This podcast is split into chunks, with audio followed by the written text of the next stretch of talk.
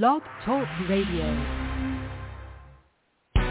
Welcome to the Power Your Life radio show with host and success doc Joanne White. Author, speaker, certified coach, and energy master, Doc White gets to the heart of what matters most. She features guests and experts to help you consciously create more success, health, and wellness in every area of your life, work, and relationships. They'll share their success stories, wisdom, and know-how to help you shine more light onto your day and into your life. Power your life right now. Here's Joanne White.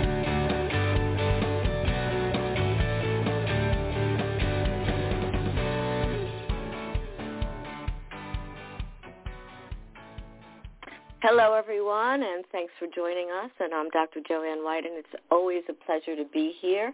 And I don't know if you can hear my excitement today, but I am so excited because this is Women's History Month, and it is so fitting that we have this wonderful guest who is going to share so much about a remarkable woman in history who, like so many other women, have been erased. And I'm talking about Jan Eliasberg, who's an award-winning screenwriter, producer, feminist, as well as a director of film and television. Her prolific career includes writing and directing dramatic pilots for CBS, NBC, as well as ABC.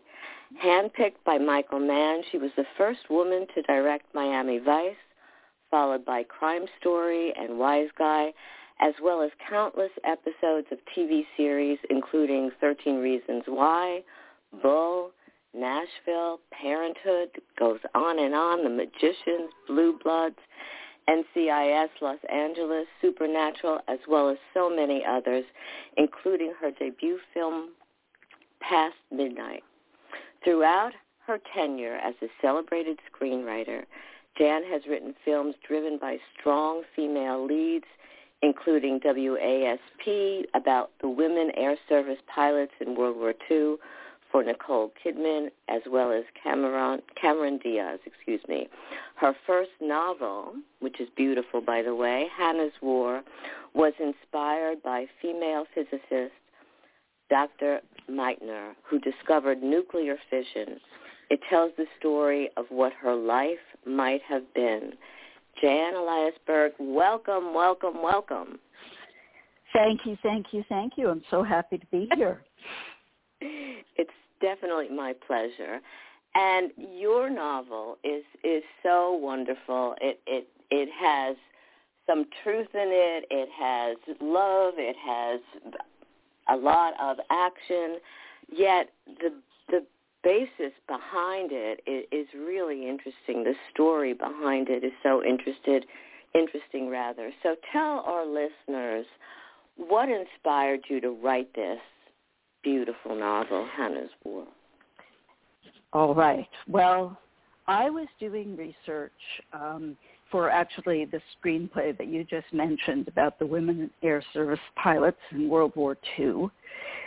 And I was in the New York Public Library, um, which is the best place in the world to do research. And I had an idea that I wanted uh, the the story to end on the day that the war ended. And so I, I called up the New York Times, the issue of the New York Times on the day that we bombed Hiroshima, because of course that technically really led to the, the end of the war. And it was absolutely fascinating as a document. Uh, up is, you know, at the top is a huge banner headline about you know, we, we dropped this bomb and X number of people killed and Truman vows reign of ruin on Japan. And then because the atomic bomb had been developed entirely in secret, so much so that even scientists working at Los Alamos didn't know what they were working on.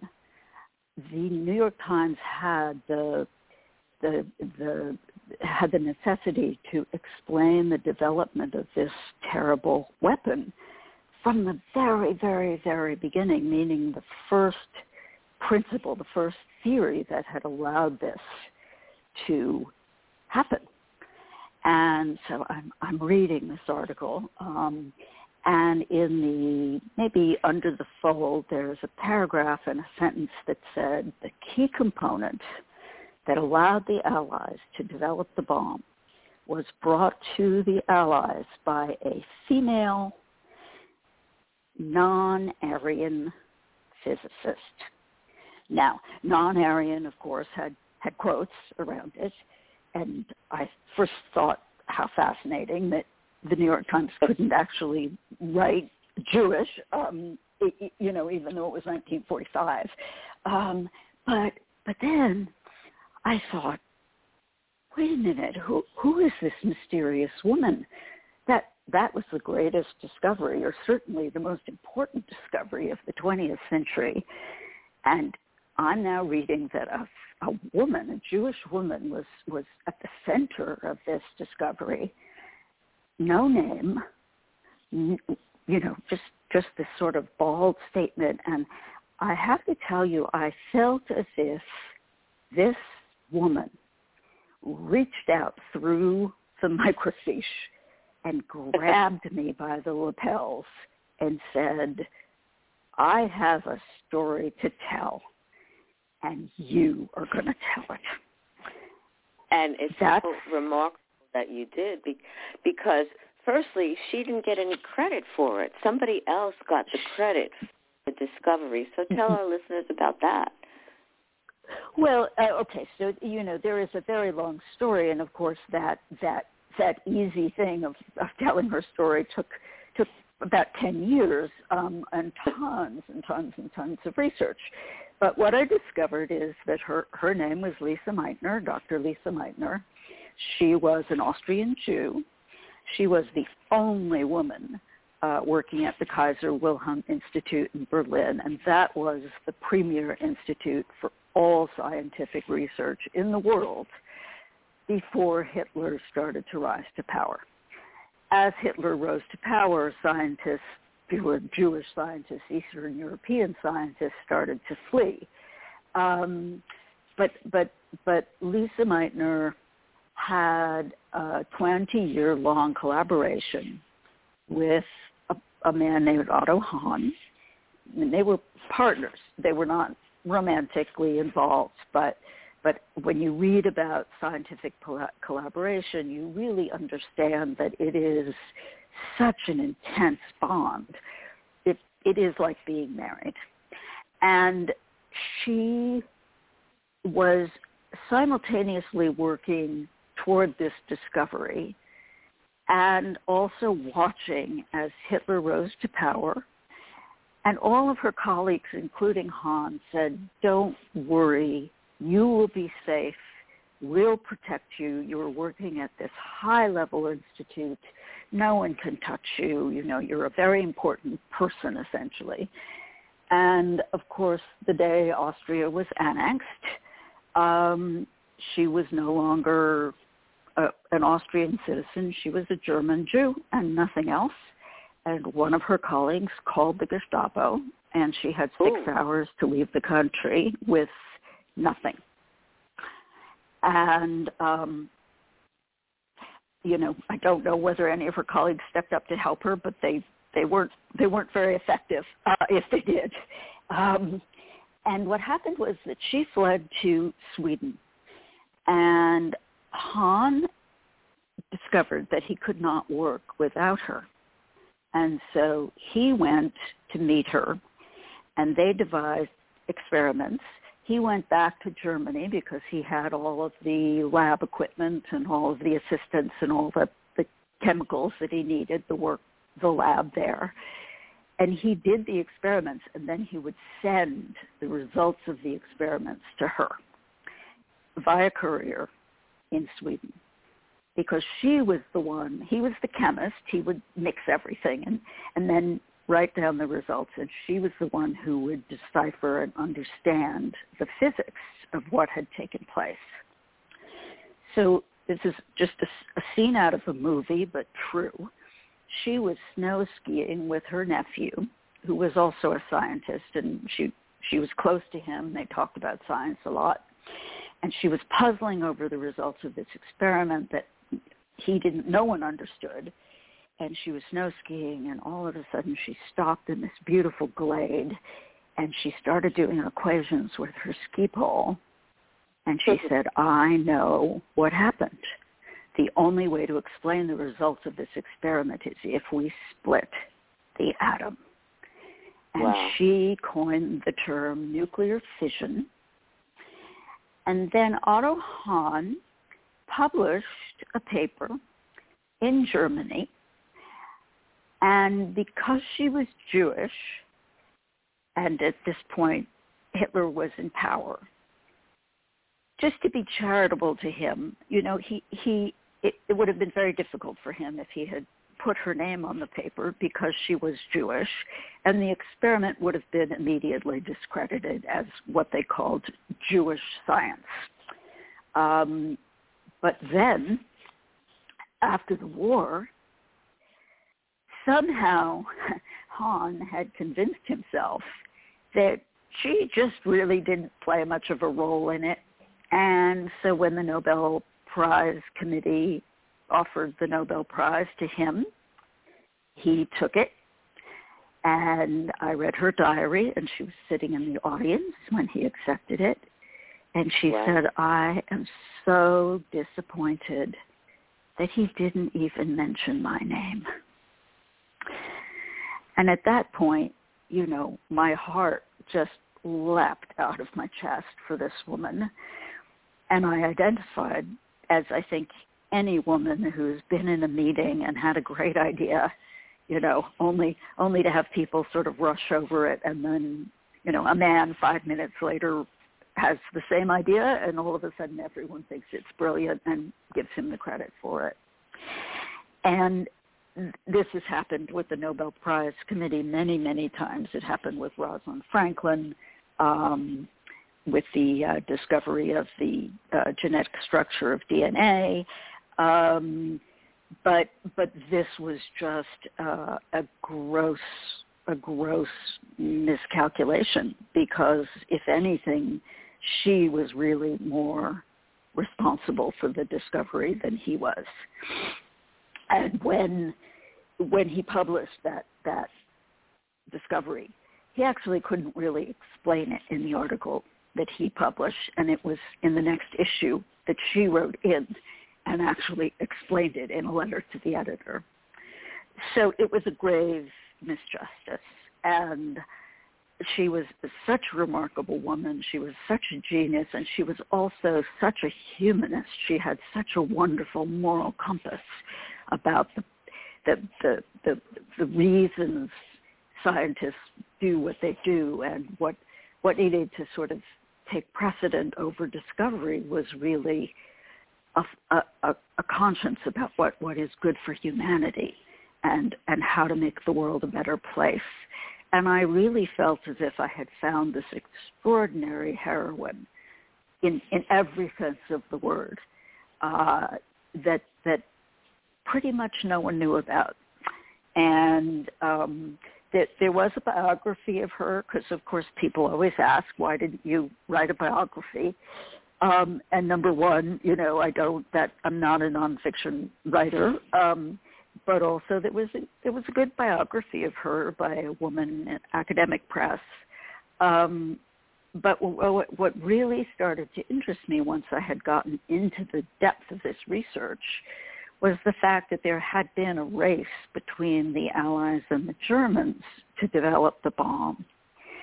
And here was a woman who had been a part of that race in Germany unwittingly. I mean, she didn't know when she was working on it in the early 30s that it was going to land in Hitler's hands.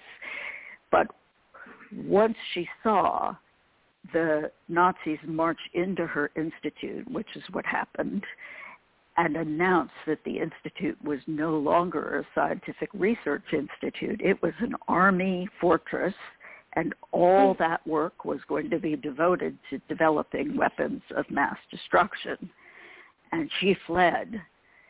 I thought, what would that woman see if she were at Los Alamos where essentially the same thing was happening again, but in a more subtle way because there the scientists had been enlisted to develop this bomb because of their fear that Hitler would get it first and that he was right on the doorstep of having it. And they were working like crazy, just in a frenzy. And at a certain point, the military and the politicians kind of started to step in and the scientists realized that the work was no longer really theirs, but was taken over by the military who, you know, was running the base, and then by Truman, the president, who made the made the decision to drop the bomb, which many, many, many of the scientists were morally and ethically opposed to. But at that point, they had no say in their own discovery. And so that idea and all the tensions and all the fascinating um, themes behind that story, um, it, it just it, it just was made to be a novel. I felt, and it was you know I can hear your I can hear your excitement even today after the novel is written. And but there's so much in the novel. It it it also talks about what would have happened what could have happened. So tell our listeners a little bit more about the novel. I love the backstory because i didn't know the fullness of it i just heard some of it from from reading some of your stuff but this is amazing and so many women, as you said, have been excluded, whether it's been in math or science and in discoveries. And it's so important that all of this is coming to the forefront now. Yes, yes, yes. And um, and there are so many women that that still haven't been discovered. Um, I could probably spend the rest of my life finding finding other Lise Meitners, but um, you know, first of all, you you have to remember that she, you know, she grew up at a time when women really were not allowed to to be in the sciences at all. Um, but she was one of those geniuses who, at eight years old, was staying up at night in bed doing equations under her covers with a flashlight, you know, the way we would be reading magazines or comic books. And so she she was sort of brought along by grudgingly by by men who just couldn't deny how brilliant she was and to some extent really needed her. I mean, there was no question that Otto Hahn needed her he would not have been half the scientist he was if they had not collaborated. Um, so it's really interesting, you know, that, that she's the one whose name disappeared. Um, but the other interesting question that, um, oh well, so many things. Um, as you correctly point out, I'm still excited talking about everything in this book, but um, it is an espionage thriller. I want to say that because it, you know, for all the science and all the history and all the everything else, it is a page turner. Um, it's a spy story, and there is not just one but two wonderful romances threaded in there. Um, but the other question that fascinated me was why the Germans never did get the bomb. And that is one of the great, great questions of the 20th century because they were in fact ahead of the Americans, way ahead.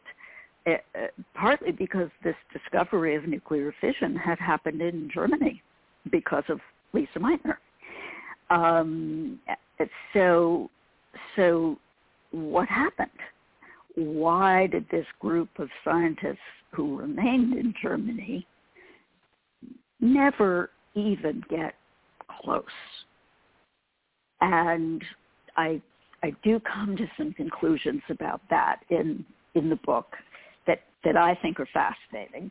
I'll leave that to you to tell me if I'm correct or not. But there are some revela- revelations in there that um, that to me are um, well, I think they're deeply affirming.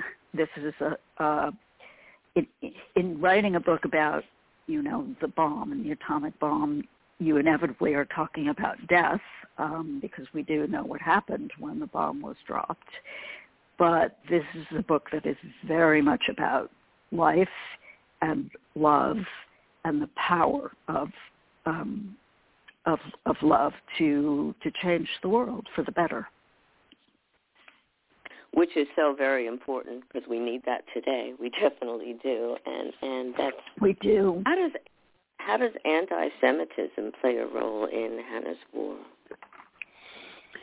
Well, that's a great question because, of course, I knew that I was going to be writing about Germany in the 30s, and anti-Semitism was a very, very big thing. Um, you know, with the Holocaust, the camps. Um, but I discovered uh, something that was fascinating, and it and it resonated with the period in which I was writing. I started looking at Germany from the eyes of a woman who mm. didn't want to leave. And I, you know, because we all sort of think, I, I think, you know, well, why didn't they leave? Why didn't they, they, they must have seen what was going to happen. Why didn't all the Jews flee?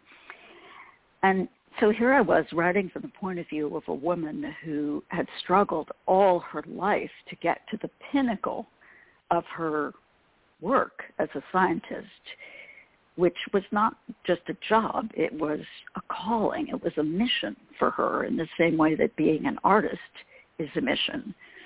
And she had struggled so hard to get there and and she was obsessed with the idea that if she left, there was no way she could recreate the environment that she had in Germany. She wouldn't she wouldn't have her collaborators, she wouldn't have her lab, she wouldn't have any of the things she needed to continue working at the level that she was working. Plus in the book she is um, falling in love. So there is the the additional thing that when you are falling in love, you you don't really search out the things that are horrifying. You, you search out the things that give you, you know, butterflies. Um, but then the other thing that I discovered was, you know, when I read about the Nuremberg laws, I realized that they were very calculated because the way it was set up, nothing happened all at once. It was like one day you could go and get your bread at, you know, any of these five shops um, five days a week. And then a month later, you could get your bread at two out of those shops on, on three days a week. Then it was only one shop, and it was maybe one day a week. Then it was that shop, and it was only between 11 and 2. And then you couldn't get bread at all so in that in that incremental chipping away, everyone adjusted. And it's the old story of the you know, the frog in a boiling pot. If if you throw the frog in a boiling pot, the frog dies. But if you heat the water gradually, the frog adjusts and adjusts and adjusts until it gets so hot that the frog is dead, but doesn't even really know it's happened.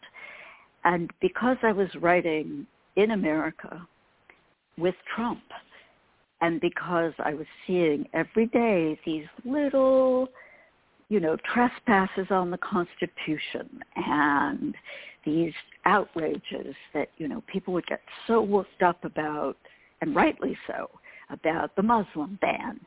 And and then suddenly it was the you know the the locking kids in cages. And it wasn't that the muslim ban was forgotten but people just didn't have the the time or the space in their brains to keep holding every little terrible thing that was being done in in our heads and that's what it was like in Germany it was like okay, well, okay, well, I have to get bread, so I'll just do it at this time.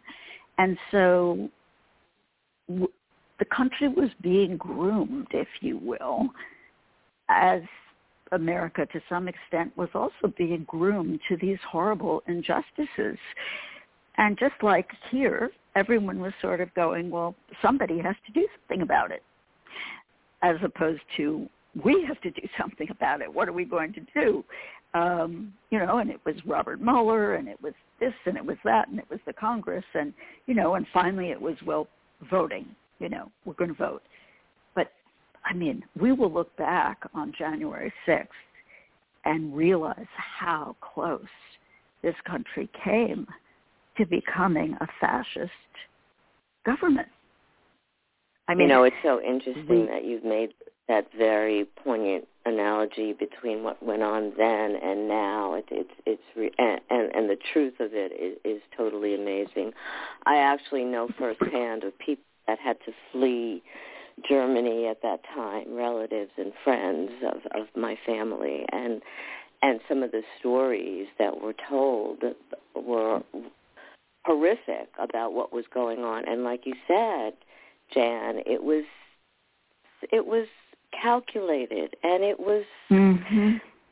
low so that you may not have thought, well, it's really going to happen today or or, or not to me mm-hmm. or whatever and and that's yeah. so frightening. And, and that is actually uh in in the book uh Lise is not worried because there was an exception for any Jew whose father had served in World War One, which her father had.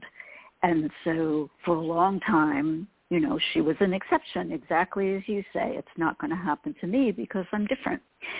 Uh, but of course, when they took the exception away and said, oh, well, we're not going to make that exception anymore, she wasn't an exception. She was just like anybody else. And you asked about anti-Semitism so what I was saying is, of course, I knew I would be dealing with that in, in Germany.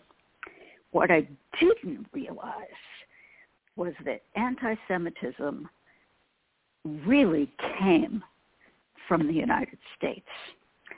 Wow. And I, discover, I discovered that the Protocols of the Elders of Zion, which is a discredited book that basically talks about a cabal of Jews that is essentially trying to spark a race war so that they can take over, so that the Jews can take over.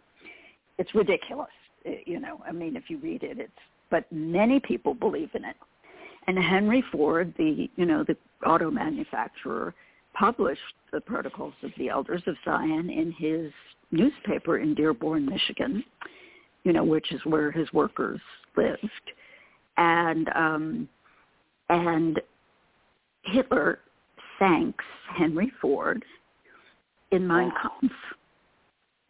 He thanks him for introducing him to the protocols of the elders of Zion. And Henry Ford continued to do work with the Germans, let the Germans use his factories overseas to make weapons, um, we know that Lindbergh was a was a um, uh, well, he was a sympathizer, um, and there was there was an anti-Semitism in America that shocked me. I have to say, um, I did not expect to find as much as I found in this in this country. Um, but I don't want to go in. There's a great spoiler in the book that I don't want to go into. Um, but no, I will say that. that I, I, I won't. I won't.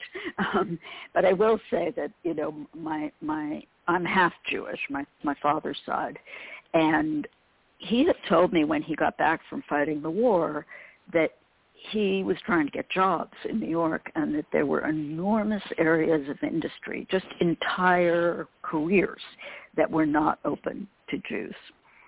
Um, banking, insurance, um, the the big big fancy white shoe law firms advertising um, and of course going back then you see that there were quotas at all the Ivy League schools except for Cornell.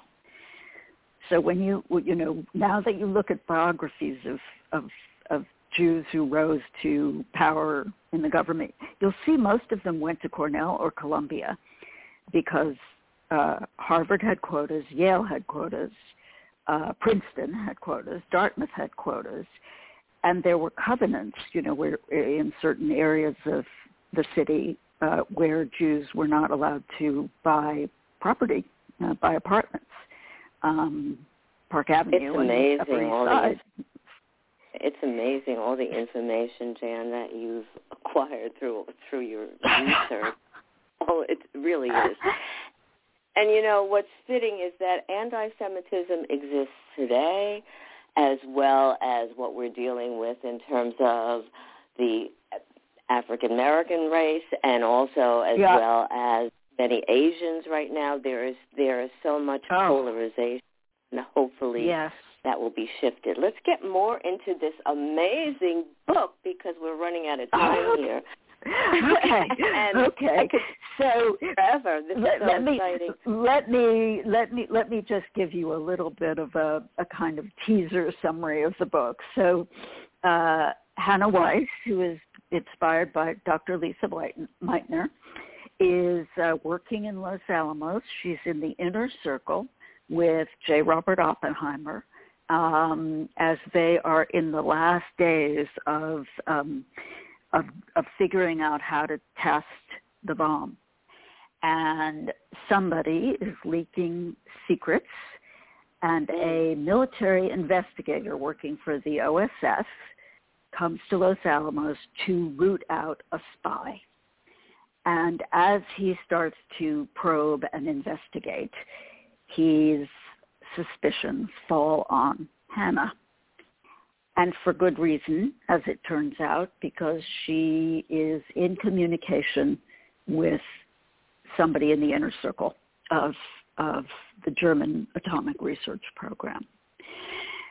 But Hannah is very, very smart, and um, everybody has a secret, and even the investigator has a secret. In fact, he has the biggest secret of all, and so as he's investigating her, she is investigating him and they're playing a game of cat and mouse.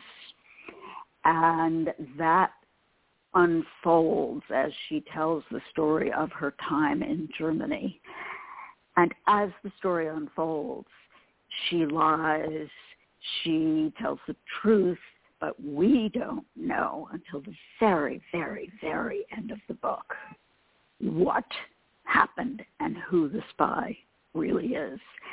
And so it's, uh, I hope, I've been told it's, it's a book that you race through and, and can't go to sleep because you have to read one more chapter. Um, um, and the end, no one, no one sees the end coming.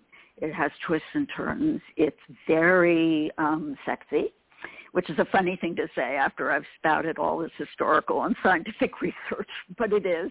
It's you know there are, there are real sparks between the investigator and his suspect, and there are sparks as well in Germany, um, f- forbidden sparks in both cases, um, and it uh, uh, ends with the testing of the bomb, uh, which you know, is ushers in an, a new age. Um, and I think that that that explosion is.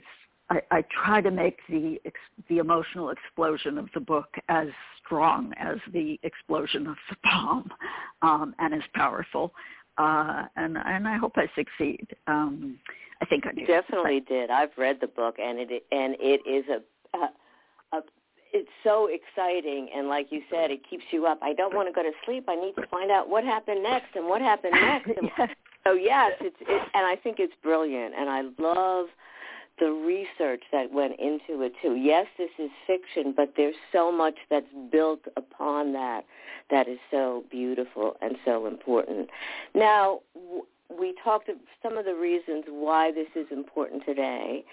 What other reasons is this book so important? And how is it being received by both men and women? Okay, so I found out something so interesting. So, you know, there there is a sort of area of historical fiction with female protagonists that is very female driven in you know the audience. Um, it's you know I mean book clubs love this book because it is uh, you know everyone says it's a, it's a great read, but then there are so many things to talk about. It raises so many questions, and it's so you know there's so many things to discuss. Um, but so I I think it was marketed to that sort of female book club audience. But what I have discovered is that men love this book I, I, as much as much or more. Uh, and I only discovered this by sort of mistake, really, because a couple of men interviewed me for you know newspaper articles and I heard the way they talked about this book, and they were just exuberant. And they were connecting to the espionage thriller part. And for them, all of the, you know, the female lead, it, it didn't matter to them whether the lead was male or female. They were saying, you know, this is like reading uh, John le Carre or Ken Follett. I mean that it is a real like you don't know what's going to happen. It's an espionage thriller on a very, very, very high level. And I have to say that pleased me very much. Um, it I certainly set out for people not to know what what what the truth was. I so I wanted to write a, a thriller in the sense that there are twists and turns that you don't see coming but I wrote it, I, I think, from a character point of view very much. And so the male response to the book has has really delighted me. Um, and I, I wish, uh, I really wish that it had been, you know, that there was another. There's a great cover on the book, which is this beautiful woman with red lipstick, and I wish there was another cover um, that was marketed exclusively to men because I feel like that's an audience that the book probably hasn't reached as much as it's reached the women um, and the and the female driven book clubs and you know the, the people who are interested in the hidden figures the the scientific women who have been erased from history. Um, so I can honestly say the book has not gotten a bad review. And that's even in Amazon where people can write their reviews anonymously and they can be really mean. And and and they're not i mean the reviews are consistently i couldn't put it down uh so thoughtful so so strikes such a chord to where we are now to um you know this this heroine who is is really independent. She's not, uh, you know, there there are women and there's a lot of um, there's there's a lot of pressure on women to um, creating women who are sort of likable, you know, uh, particularly as a film director, I know that. Um, and Hannah is extremely likable, but but she's not that smiling, cute girl who's looking for male attention. She's very conscious of you know what she knows, what she understands, and what her mission is that that she's on. Um, that ultimately is is an, a humanitarian one. Um, so, but then there are three men, uh, two men in the book, who also have missions, and uh, the the male readers very much identify with um, with the lead, particularly with with Jack, the military investigator who comes. Yeah, yeah. Um, but I, am glad so I don't want to blow she, up. Sorry, I'm glad that Hannah is portrayed as this this strong. Yes, she's likable, but it's not. She's not doing it to to please a man. This is just who yes. she is, and that's yes. so important. Yes. And we we need to know that, and we need to aspire to that too. So, yes, w- will this be a film? There is a deal. Uh, the book has been. Um, uh, I, I it's it's it hasn't been optioned because obviously I'm a writer and director. I don't want to give the book to a producer. Uh, right. I want to stay. I want to stay involved, but I have entered into a um, partnership with a terrific uh, producer, producing team, really. Um, there is an actress. Uh, I think everyone would be very happy, but I am not allowed to say her name, and I'm sorry to be a tease, but that's that's okay. You know, we don't mind the tease right now. It's more excited. I'm getting more excited as you're telling this because I didn't know this. Uh, because it happened recently. I'm in. I'm writing the screenplay now. In fact, that's what I'm doing right at, well, not at this moment I'm talking to you, but when I hang up the phone, I'm going to be at my desk working on the screenplay. Um, and so that's what's right on my plate now. Um, and then I have a second book, um, which is a companion piece to Hannah's War. It's not a sequel uh, but I have taken a character in Hannah's War that everybody falls in love with, who disappears from the book about halfway through, oh. and I am t- taking her life up after she has essentially after she's left Hannah's War, she enters into her own book, which I'm writing next. I love it, and you are so amazing, Jan. Thank you for everything that you're doing, and especially how you are showing us about many women who have been discounted, unfortunately, through history, and yet through someone like you, we can understand and see how incredible women have been through history regardless of whether or not they've been honored for it. So thank you for that. Yes. Tell our listeners oh, how you. they can get a hold of you, your book, everything else because like I keep saying, you are amazing and I can't wait to read this next book and find out more okay. about the screenplay. yes. Okay, so um, Hannah's War can be ordered anywhere. Um, I like bookshop.com because it, it's like Amazon but for independent book bookstores.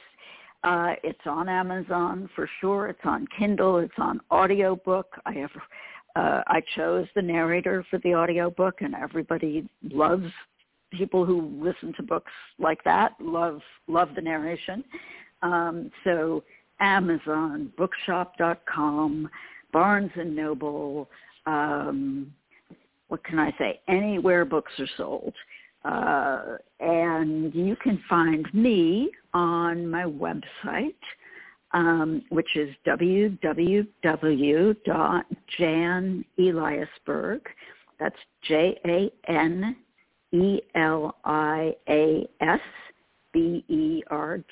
janeliasberg.com and I have on there. I think you may have you may have looked at it, but I have videos uh, talking about some of these bits of research that I did, talking about the real Lise Meitner.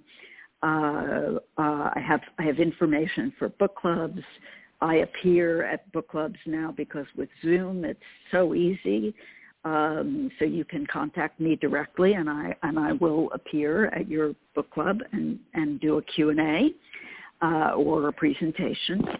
Um, and it also, you know, invites you to look into some of my film work. Um, all those shows you you kept mentioning at the beginning. You know, you can see you can see my directing reel. Um, pretty much has anything you you would want to know um, and it has ways to contact me and ways to contact my agents and my lawyer and blah blah blah. Um, so well, there's so much please, blah blah. it's amazing. blah, blah, Jan, blah. Elias. Please, please order the book. I, I'm so Yes. proud of this book, and I just I, I think it's a really good read. I I don't think you will regret it if you order it and read it. I think you'll have a great read. And I can attest to that definitely because I have. So thank you, Jan Eliasberg, for all that you do, for being on the show, for uncovering so much backstory information for Hannah's War that we did not know that is important to know today. And have a beautiful Thank day. Thank you. Oh, thank you so much. I've enjoyed talking with you. My pleasure. Thanks again. Okay. So uh, everything that Jan Eliasberg has said because it is so important to understand that women have been rich in helping us with history and moving forward. And if you are a man or a woman, as Jan said, this book is going to be incredible for you as well. Stay tuned. And remember, every day you have the ability, even if it's a little step, to empower yourself, to power your life. So do that today and remember that you are special. Thanks so much for joining us. You've been listening to the Power Your Life radio show with host and author Dr. Joanne White. Listen often and spread the word about the upbeat show to enrich you and grow your life in the direction you desire. Listen again and again and visit docwhite.org for more information and find out how Dr. Joanne can benefit you. Thank you for sharing your day with us and stay tuned for more exciting guests and events to come.